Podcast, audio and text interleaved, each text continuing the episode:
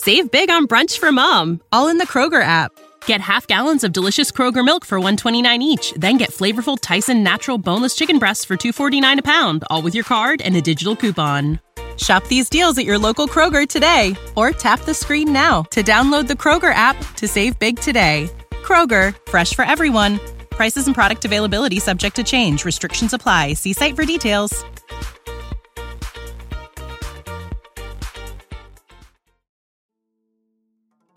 Bentornati come sempre a Storia di Roma. Io sono Mattia Stirpe e questo è un nuovo episodio. Sigla!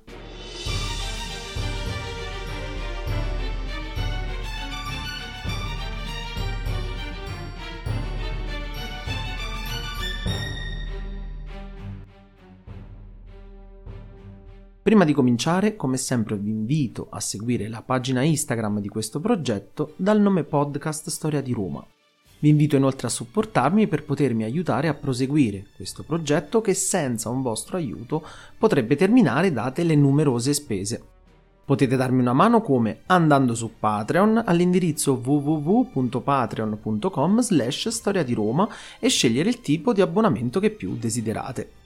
Intanto ringrazio i miei mecenati che sono Lorenzo Andreoli, Paolo Fernandez, Marco Modugno, Francesco D'Arpino, Angelo Salustri, Armando Bossarelli, Carlo Benvissuto, Fabio Micarelli, Giuseppe Romano Amato, Mirko Rossetti, Francesco Campanella, Carmine Trovato, Riccardo Armari, Paolo Carugati, David Bertini e Alberto Antolini. Eugenio Mattei, Gioele Zanzico e l'ultimo arrivato Matteo Schleicher.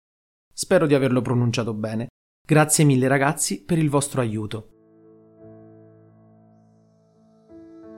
Allora, il primo consolato di Giulio Cesare lo collochiamo nell'anno 59 a.C. Come primo atto ufficiale Cesare varò un provvedimento che rendeva pubblico che cosa il resoconto scritto degli atti del Senato. In pratica divenivano visibili tutti i verbali delle assemblee. Tutto ciò provocò una svolta, o meglio, provocò una pressione esterna non da poco al Senato. E infatti molti anni dopo questa legge verrà abrogata da Augusto. Il rapporto con l'altro console, Bibulo, non era idilliaco. Infatti quest'ultimo si quasi barricò in casa e pensava solamente a poter contrastare Cesare in qualche modo, emanando editti che però non ebbero l'effetto sperato. Per esempio, Bibulo cercò di contrastarlo quando Cesare propose la prima delle due leggi agrarie. Infatti tentò invano di rinviare il più possibile il comizio utilizzando la scusa del periodo sacro. Proclamò infatti un periodo sacro per cui la legge prevedeva che non si poteva tenere un'assemblea in quel periodo, ma non aveva fatto i conti con la carica religiosa di cui godeva Cesare, ovvero quella di pontefice massimo. Lui stesso convocò l'assemblea e la legge venne approvata dal popolo. Cesare quindi in sostanza era come se fosse l'unico console del 59. E notiamo anche che si comportò come un politico apertamente popularis. Non a caso varò la legge per distribuire agro campano fra 20.000 cittadini con aventi a carico almeno tre figli. Tra gli altri provvedimenti importanti ricordiamo anche eh, quello sempre del 59 che puniva in maniera netta il reato di concussione. Era la prima vera e severa legge contro questo reato. L'obiettivo di questa legge era quello di limitare al massimo la libera concussione cui i pro-magistrati o altri politici si abbandonavano quando erano nelle province. Che cosa provvedeva in sostanza? In sostanza era un limite di indennità per tutti i governatori. Poneva il divieto di ricevere doni tra amministrazioni varie, proteggeva i sudditi da imposizioni al di sopra di un certo tetto che invece prima veniva spesso superato. E proprio quest'ultimo punto veniva rafforzato attraverso l'inserimento di alcuni fogli contabili che Cesare pose eh, come obbligatori per i governatori. Ogni governatore infatti doveva compilare due copie del suo rendiconto finanziario, quindi del suo operato, due da consegnare in due città diverse e una direttamente all'erarium. Così la possibilità di controllo ovviamente cresceva ulteriormente. Cesare era stato in provincia due volte in Spagna, una come questore di Vetere e la seconda come propretore nel 61. E infatti aveva capito a che punto la politica romana lontana da Roma fosse malata. Con questa legge diede un segnale molto forte al problema appunto della concussione. Questo provvedimento fu l'atto più importante durante il suo consolato. Si pose dunque l'obiettivo di riordinare e disciplinare per quanto possibile questa dedicata materia. Anni dopo vedremo che allargherà la cittadinanza ai traspadani e questo infatti fa capire come tenesse particolarmente alle province. Allargare la cittadinanza per ripristinare un rapporto di fiducia con la popolazione, tra virgolette, esterna, per così dire a Roma. Notiamo che così Cesare aveva un duplice dono. Da una parte quella di essere abile nella lotta politica di tutti i giorni, e nell'altra quella di legislatore che guarda molto nel futuro. Un mix dunque di astuzia e di grandezza. A Roma però sappiamo che come sempre non tutti saranno mai d'accordo e questo ovviamente era pur sempre un problema per una visione politica a lungo termine. Parliamo adesso di Clodio. Publio Clodio Pulcro era un romano di origine patrizia che era stato eletto tribuno della plebe e le fonti lo descrivono come un agitatore senza scrupoli. Del suo passato come militare sappiamo con certezza che partecipò, sotto il comando del cognato Lucullo, mandato proprio appunto per sconfiggere Tigrane che invase la provincia romana di Bitinia nel 79, se ricordate. Conosceva Cesare già dalla prima elezione al tribunato della plebe e non appena venne eletto, mentre proprio Cesare lasciava il consolato e si preparava per l'incarico provinciale, Clodio preparò una serie di provvedimenti, leges Clodie, che sembravano proprio uscite dalla testa di Cesare stesso. Come per esempio la legge che dava gratis alcune distribuzioni di grano per i nullatenenti, un'altra che colpiva lo strapotere dei magistrati e poneva dei limiti appunto a questi politici, ed un'altra scritta praticamente contro Cicerone, ovvero quella che sanciva la condanna all'esilio per chi avesse fatto morire un cittadino romano senza regolare condanna o pronuncia del popolo. E se ricordate bene fu proprio Cicerone a scegliere di condannare i capi catilinari senza il consulto del popolo. Cicerone infatti Avevamo visto che si tirò indietro da qualsiasi partecipazione al triumvirato e questo ovviamente lo mise nella condizione di non avere più protezione e lo poneva alle strette da un suo acerrimo nemico, ovvero appunto Clodio. Cicerone così obbligato dovette partire per l'esilio forzato, questo lo avevamo già visto, e Clodio non contento aumentò la pena, aggiungendo alla legge anche la confisca di tutti i beni del condannato. Partecipò poi personalmente all'incendio proprio della casa di Cicerone sul Palatino e il suo operato politico in poco tempo lo fece divenire molto ma molto chiacchierato a Roma e da molti anche apprezzato. Ma allo stesso tempo se ti esponi così in maniera forte hai anche chi ti odia. Clodio infatti era molto sicuro di sé, e uno dei suoi grandi errori fu quello proprio di utilizzare bande armate per intimorire i suoi avversari politici. Addirittura anche il grande Pompeo Magno una sera decise di rinchiudersi letteralmente in casa perché aveva paura di poter essere ucciso proprio dalle bande armate di Clodio, eh, forse anche aizzate da Cesare stesso, chissà.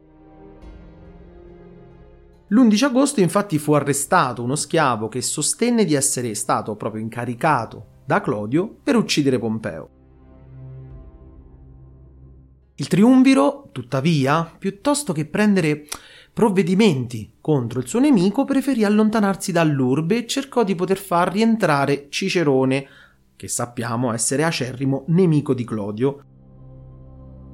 Non solo era un obiettivo di Pompeo questo, ma anche di gran parte dell'aristocrazia senatoria, per Cicerone infatti erano pronti a battersi il neoeletto console Publio Cornelio Lentulo Spintere e i nuovi tribuni Publio Sestio e Tito Annio Milone, quest'ultimo un vero e proprio nemico di Clodio. Dalla parte di Clodio si schieravano invece l'altro console, Quinto Cecilio Metello nepote minore, e altri due tribuni. Durante la seduta senatoria del 1 gennaio del 57 a.C. fu subito aperto il procedimento per il rimpatrio di Cicerone. Grazie a che cosa? Grazie alle pressioni del console Lentulo e di Pompeo stesso, che però riteneva necessario che anche il popolo si pronunciasse sulla questione. Attraverso Serrano, tuttavia, Clodio fece rimandare il provvedimento e allora l'intero collegio tribunizio presentò il 23 gennaio alla plebe una legge che segnasse la fine dell'esilio di Cicerone. Alla vigilia dell'assemblea, Clodio, assieme ai suoi compagni e ad alcuni gladiatori, occupò addirittura il foro e la mattina del giorno successivo scatenò gravissimi disordini che costarono la vita a numerose vittime e costrinsero a rinviare l'assemblea della plebe. Anche il fratello di Cicerone, Quinto, fu coinvolto negli scontri ma ne uscì incolume. Le bande di Clodio si diressero poi verso casa del tribuno Milone e la posero addirittura sotto assedio. Anche schierarsi così accanitamente contro Cicerone, al quale nel frattempo addirittura rifiutò la possibile ricostruzione della casa dopo averla bruciata, attirò ire e nemici politici, come già detto quella di Tito Annio Milone, ricordate questo nome. Infatti il 17 gennaio del 52, nei giorni in cui il Senato stava organizzando, eh, diciamo l'organizzazione, ecco, stava organizzando i comizi elettorali, Clodio si allontanò da Roma per recarsi ad Ariccia per alcuni affari. Era accompagnato da due amici e da circa 30 schiavi armati, si fermò una notte fuori Roma e il giorno successivo, di ritorno verso l'urbe, si fermò nella sua villa a Boville. Lo stesso giorno anche Milone si allontanò da Roma per recarsi invece presso l'Anuvium, dove doveva presiedere all'elezione di un sacerdote. Viaggiava su un carro insieme alla moglie, scortato da numerosi schiavi e da gladiatori armati. I due gruppi si incrociarono nel pomeriggio presso il tempio della Bona Dea di Poville e i gladiatori che componevano, diciamo, le retroguardie diedero inizio ad un feroce scontro. Clodio, che si trovava in testa al suo corteo, tornò indietro verso il luogo dove si era appunto scatenata eh, la zuffa, ma fu gravemente ferito alla spalla da un gladiatore. Approfittando così del disordine, si rifugiò in una vicina osteria. Milone, però, vedendo che i suoi avevano la meglio, ordinò loro di trascinare Clodio fuori dal rifugio. Clodio fu portato in strada, fu massacrato dagli uomini di Milone e abbandonato sul posto fu un senatore, di passaggio proprio a Boville, a raccogliere il cadavere di Clodio e a farlo trasportare su una lettiga fino a Roma. Alla vista del corpo straziato del loro leader, eh, che intanto fu preparato per essere cremato, le masse popolari immaginate iniziarono ad agitarsi e iniziarono pesanti tumulti in tutta la città. La folla era fomentata ancora di più da Sesto Clelio e da alcuni tribuni della plebe che mostravano il testo delle leggi che Clodio, eletto pretore, avrebbe potuto proporre.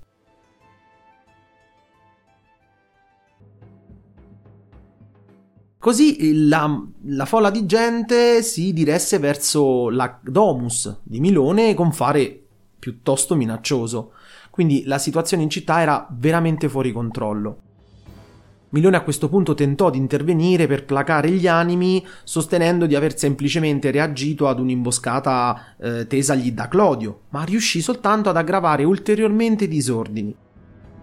Così i senatori, impauriti dalla situazione che si era creata, decisero di votare un nuovo Senatus Consultum Ultimum, il primo dall'epoca della congiura di Catilina, con cui incaricavano cosa incaricavano Pompeo di reclutare truppe sull'intero territorio italiano per poter cercare di placare gli animi. Pochi giorni più tardi, infatti, il triumviro Pompeo fu nominato console sine collega, l'unico console, e riuscì a riportare l'ordine in città. Nell'aprile si tenne infine il processo contro Milone per la morte di Clodio. Nel corso dei primi quattro giorni furono ascoltate varie testimonianze su quanto era accaduto presso Boville e il quinto giorno furono presentate nel foro da parte di Appio Claudio e Marco Antonio le accuse contro Milone. Inutili furono i tentativi di difesa da parte dei numerosi membri dell'aristocrazia senatoria, tra cui spicca Catone. Lo stesso Cicerone fu atterrito dalla folla che circondava i rostra e anche dai soldati di Pompeo che presidiavano in armi il foro, onde evitare disordini, e infatti Cicerone non riuscì neanche a pronunciare la sua orazione. Ma che idea vi siete fatti di Clodio? Claudio resta per certi aspetti un personaggio particolare e sfuggente, sia per le numerose fonti che lo descrivono in maniera differente, anche se piuttosto negativa, sia perché vive in un periodo storico per Roma davvero complicato. Di certo possiamo dire che fu molto attivo politicamente e infatti durante il suo tribunato riuscì a promuovere numerose leggi. Clodio poté sottrarre progressivamente potere al Senato, andando talvolta anche a, eh, a dar fastidio agli interessi dei triumviri. Seppe imporre, tramite le assemblee popolari, il suo volere su questioni religiose, amministrative e riguardanti la politica interna, provinciale ed estera. Dimostrò dunque una notevole capacità di orientarsi con successo in uno scenario davvero complesso, davvero problematico, e attuò un programma a tratti rivoluzionario catturando la fiducia della plebe tramite appunto numerose iniziative. Era brillante, ma allo stesso tempo assetato di potere. Dunque, infatti, non esitò a far ricorso all'uso della violenza per raggiungere gli obiettivi che si proponeva ma fu comunque autore di un progetto politico che, mm, con il grande sostegno popolare, avrebbe probabilmente significativamente mutato eh, la società romana. Io come sempre vi ringrazio per l'ascolto, se il podcast vi interessa vi invito a cliccare sulla campanellina per essere sempre aggiornati sull'uscita di un nuovo episodio. Per domande, chiarimenti o suggerimenti potete scrivermi a storiadiroma.podcast.gmail.com Io vi ringrazio e al prossimo episodio.